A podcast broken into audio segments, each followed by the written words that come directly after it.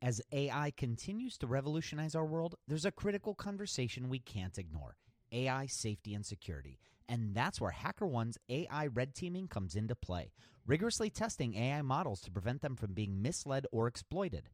HackerOne employs over 2 million ethical hackers, and 750 of them specialize in prompt hacking and other AI security and testing. So HackerOne isn't just theorizing, they're actively safeguarding AI's future. Just recently, a team unearthed over 100 vulnerabilities in just two weeks. So, whether you're at the helm of a startup or steering product innovation at a large company, it's time to prioritize AI security. Visit hackerone.com slash AI for more. Again, hackerone.com slash AI. This episode is sponsored by porkbun.com. Porkbun is a refreshingly different domain name registrar that's different from the other ones like GoDaddy or Namecheap. They've got low prices on hundreds of different domain extensions. They've got everything from .com domains to really cool ones like .pro, .dev, .xyz.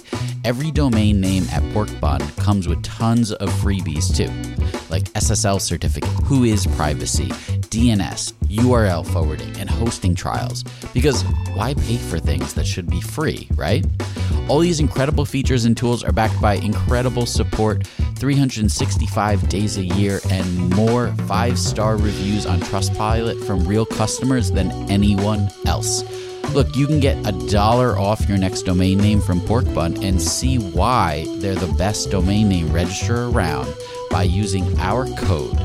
Just go to porkbun.com forward slash rocketshipfm24. That's porkbun, P O R K B U N dot com forward slash rocketshipfm24.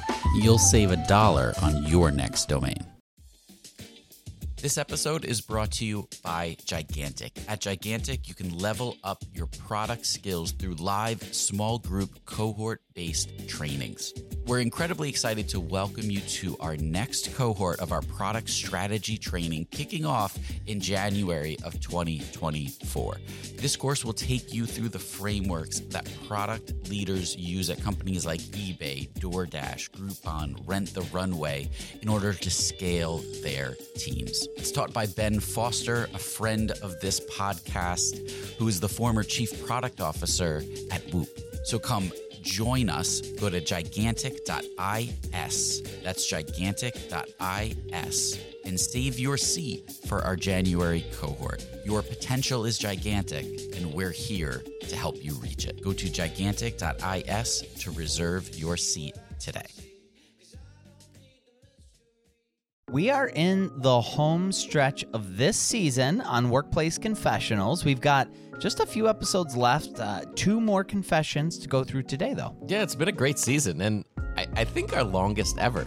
30 episodes is where we decided to make the cutoff. This is episode 23, I believe. So, yeah, we're nearing the end. Yes, but a lot of other great confessions still to go this season, including today. There's a bit of a common theme in these confessions. I'd call the theme maybe dysfunction. Dysfunction, you know. Yeah, that's probably a good way to summarize them. But of course, there's a lot to learn from these. So let's jump right in. Welcome to Rocketship.fm. Rocket Ship FM is produced in partnership with Product Collective. We are your hosts, Michael Sacca. And I'm Mike Belsito. So, two confessions that both relate to dysfunction in one way or another. Yeah, I think I think that's the best way to sort of put it. And uh, in any dysfunctional situation, though, the good news is there's a lot to be learned, and so I think that's no different today too. Well, in that case, we want to get to the learning. But first, we should probably introduce our guest today. Today, we have Justin Shriber. Justin is the Chief Marketing Officer at People.ai, an AI powered sales technology company. But this isn't Justin's first rodeo as an executive. He's been the VP at LinkedIn, Oracle, and several other companies. Yeah, basically, he's seen some stuff. Sure has. And well, here he is. Welcome to the show, Justin. It's great to be here. Thanks for having me. I'm currently the chief marketing officer at a company called People.ai. We specialize in capturing what we call business activity, email, calendar, conference calls. We use AI to process that and then match it to your CRM and and go to market systems. And then we also surface insights to help sales and marketers be more effective. All right. Well, it's great to have Justin with us, and we ought to get right to the first confession of the day. Now, this one, well, you'll see where the dysfunction is. This confession is one we're calling I hide things from my sales team. Okay, so this is a little embarrassing, but I'm just going to come out and say it. I don't exactly share everything that's going on related to the product with our sales team. As the head of product, I used to share every detail of our roadmap with the sales team, with the caveat that what's on the roadmap isn't a promise. Things could change, and we should certainly not share widely with customers quite yet. I had trust in our VP of sales that he'd reiterate that message to the team and that everybody could stay properly informed. Then it started happening. We started getting grilled by certain members of our sales team about why we weren't keeping our end of the bargain. And were consistently missing deadlines for product launches. But product launches don't have timelines. Yes, certain products would get deprioritized, but it's only because some other priority would come up, which was determined to be more important. By, guess who? The sales team. Final straw was when we were blamed for losing a deal because a customer expected a certain product to be ready in time, and it wasn't. That customer should have never even been promised a specific launch date, though. So now, I'll share our roadmap, sure, but not the full view. Just what I know we're just about to launch. For things further out, I keep it very broad. Just problems we're trying to solve, nothing more. uh, the age old tension between product and sales. The product team just wants the sales team to sell what they have, and the sales team is always asking them for that next new product feature and when it will be ready so that they can make the sale. Yeah, it's a classic one, right? So let's see if Justin has seen this one play out before. Well, I was thinking this from a couple of different angles. I've been head of product before, I've been head of sales, and now obviously I'm head of marketing. And it's important to recognize that there's a partnership between those three groups. I think that first and foremost, you need to put yourself in the shoes of the customer. They are making decisions based on what you're able to deliver, the value you're able to deliver. And you absolutely cannot violate that customer trust. So it's important that sales, marketing, and product are working together to ensure that you're accurately communicating what you can deliver and that you're keeping those promises. From a product perspective, I think it's really important to give accurate information, but I also sympathize with the fact that things change on the roadmap and also there can be delays. So I found that there is there are a couple things that are helpful. First of all, having a regular cadence of communication and product releases is great. And I call it the QPR, the quarterly product release. It starts with an SOD, a statement of direction, which at the top says this is non binding. It may not happen. However, in order to give guidance to our customers as they prepare for what's coming out, we want to give an overview. And in that document, you're going to be pretty confident that you can deliver the things in the document despite the caveat at the top. Beyond that, what I like to do is share themes. I'm not going to actually get into the features and functions, but I'm going to say directionally, this is where the product is going. And the reason that's important is because nowadays, customers are trying to figure out which vendors to work with, which platforms to work on. And they really need to get a sense for where you are today, but where you're going. And they're comparing that vision to other visions so that they can determine how to make long term budgetary decisions. So I think when you bring together the idea of selling on value, the quarterly product release that starts with a statement of direction, and beyond that quarter themes, you really land in a place where you're not overcommitting and you're able to deliver on the promises that you're making. Absolutely. Yeah, no, it makes it makes a lot of sense. It's uh, always a struggle with the sales team. I wonder if there's a conversation between the head of product and the head of sales that even needs to happen too. And I, you know, I think that that quarterly report is great, but inside of the sales process, if there's some communication that needs to happen. I think there definitely needs to be a shared understanding as well about vernacular, about artifacts like the statement of direction, the QPR, so that sales understands exactly what uh, what these things mean and and the way that they can represent them to customers. And there also needs to be alignment on uh, what is shared and what isn't shared. You know, if you put yourself in the shoes of the salesperson, and, and I've been in this situation before where the customer says, We absolutely need these products. We're not going to buy this solution unless you're able to commit to these features. There's a couple things you can do. You can have a handshake agreement, or you can actually put it in the contract. Problem with putting something like that in the contract, if it hasn't been delivered, you cannot recognize the revenue associated with that contract until the contract is delivered in full. And a salesperson doesn't want that because essentially, depending on how comp structures are set up, they may not get paid. And all of a sudden, they've created a dependency on product. If it's a handshake agreement, that's also problematic because eventually uh, you, you've got to you've got to pay the price. And so even if you can recognize the revenue, if the customer doesn't get the value, it's going to make it a lot harder to expand the product there also may be uh, a desire to invoke an out clause in the contract, and then the, the salesperson gets a clawback.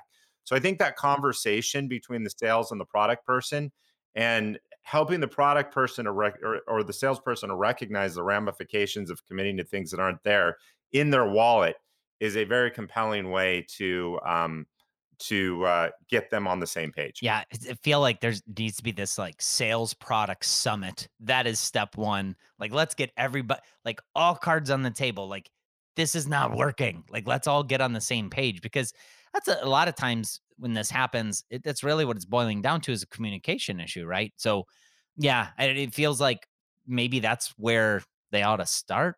I don't know, J- Justin. Do you feel like that's step one, or what? What's step one? Like, what should I think all the ideas that you're mentioning are are things that should be done like but where should they start yeah i think i think having an open dialogue between the head of sales and the head of product makes a lot of sense figuring out what the objectives are the pain the difficulty and from there starting to lay down some specific processes and some understanding around uh, the needs and the goals of, of both parties. The other thing that's important to take into account is the kind of business that you're running. If it's a b2c business you uh, it's it's much easier on an agile basis to roll out functionality. Literally you could do that on a daily and a weekly basis you know uh, i've got a consumer app and all of a sudden there's a new button that appears. Not a big deal not very invasive. If you're in hardcore enterprise sales b2b selling enterprise products companies literally have to bring together the implementation team the training team. They have to put process together, and oftentimes they are uh, they are limited by the cadences that they can run. For example, you may only have one day a quarter to train a sales team on a new product. So it's very important that the customer, the sales team, and the product team are all aligned and have forward visibility into what's happening. And it requires a lot more coordination. We will be right back after a word from our sponsors. When Rainn Wilson realized he had a special gift for talking people to sleep, he had two choices construct a massive speaker that would blast his voice to every person in the country, or invent a talking pillow. AT&T Business eventually talked him into the pillow thing. And, backed by a reliable network, the only network with built-in security controls, Sleep with Rain was a hit. Take your ideas to the moon and beyond at business.att.com business.att.com. That's business.att.com.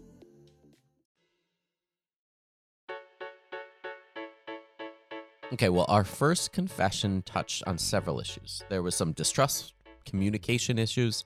This next one, it's a little different. Yeah, although I guess you could say it's a communication issue. Well, yeah, technically. I don't know. Let's let's just get right to it.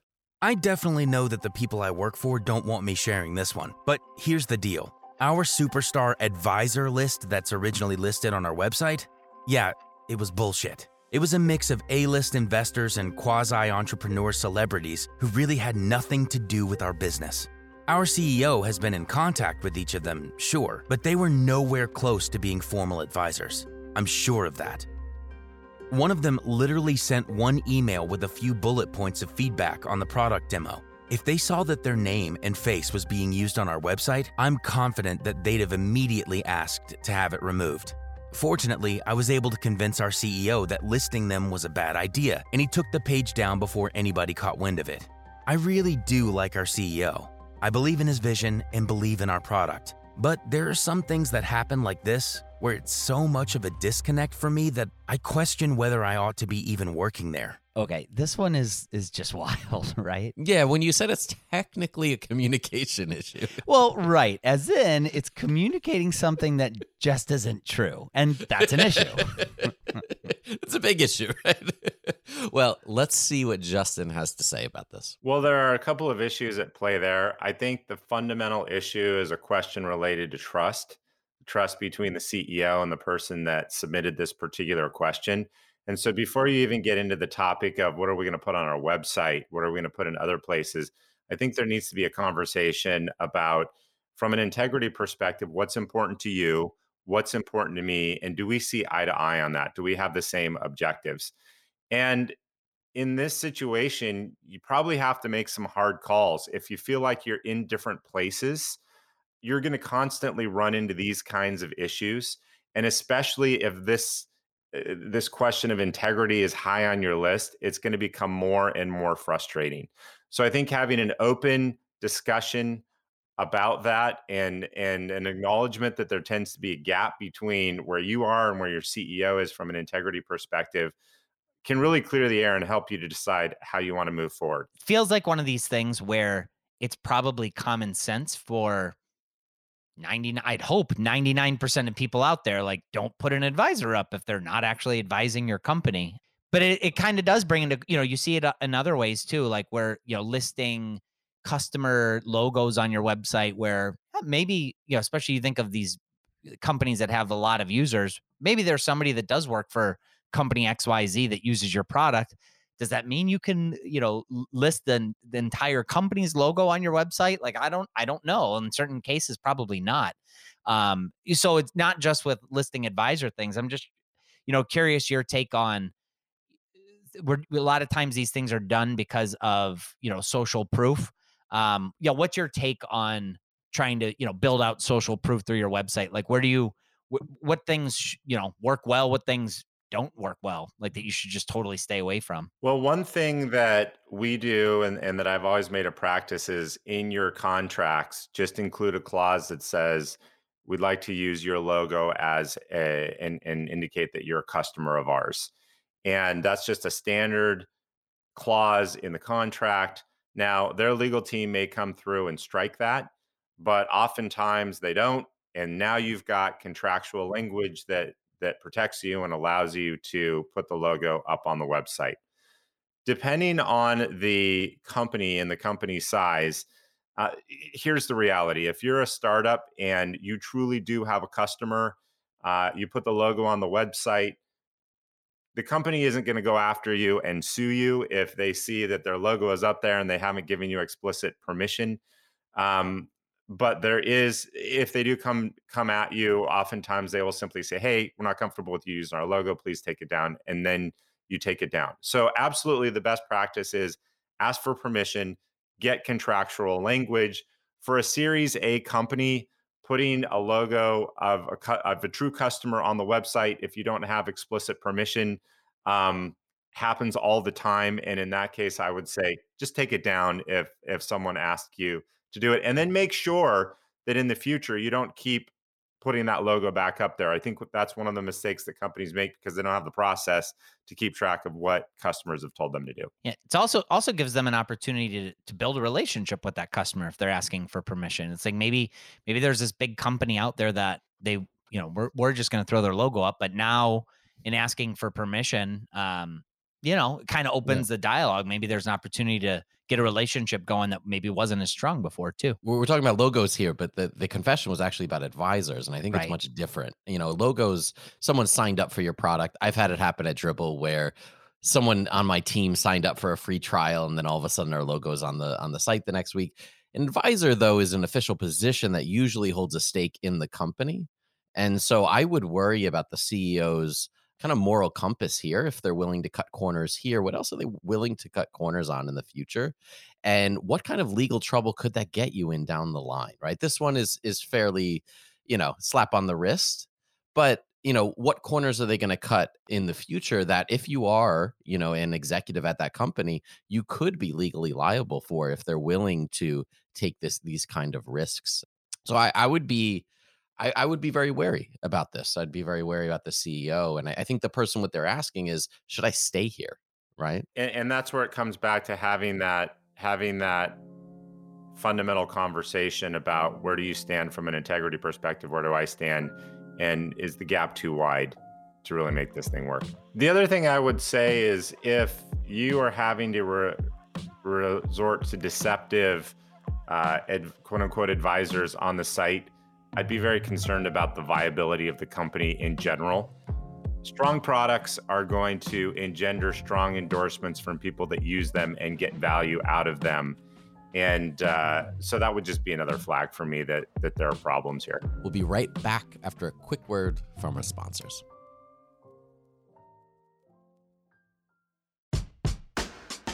Okay, well, two more confessions are now in the books. And yes, there's a whole lot of dysfunction based into these, wasn't there? Yeah, you could say that. Well, we always end each episode with one big takeaway. So I'll start. And actually, I'll start with that last confession. We have fake advisors at our startup. The takeaway here is don't say that you have advisors you don't actually have. Well, uh, yeah. um, don't do that. but deeper than that, I'd say go about your life using the grandmother test if there's any question about something you're doing from an ethical standpoint, ask yourself, what would my grandmother say if I told her I did this?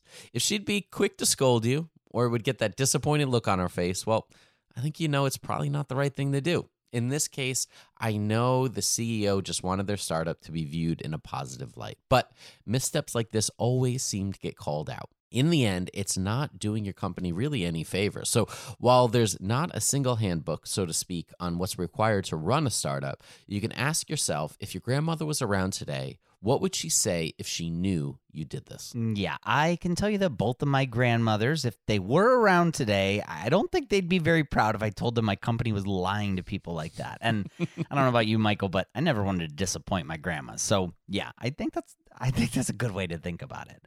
Um, okay, I will add another takeaway here, but I'm going to go back to that first confession. I hide things from my sales team.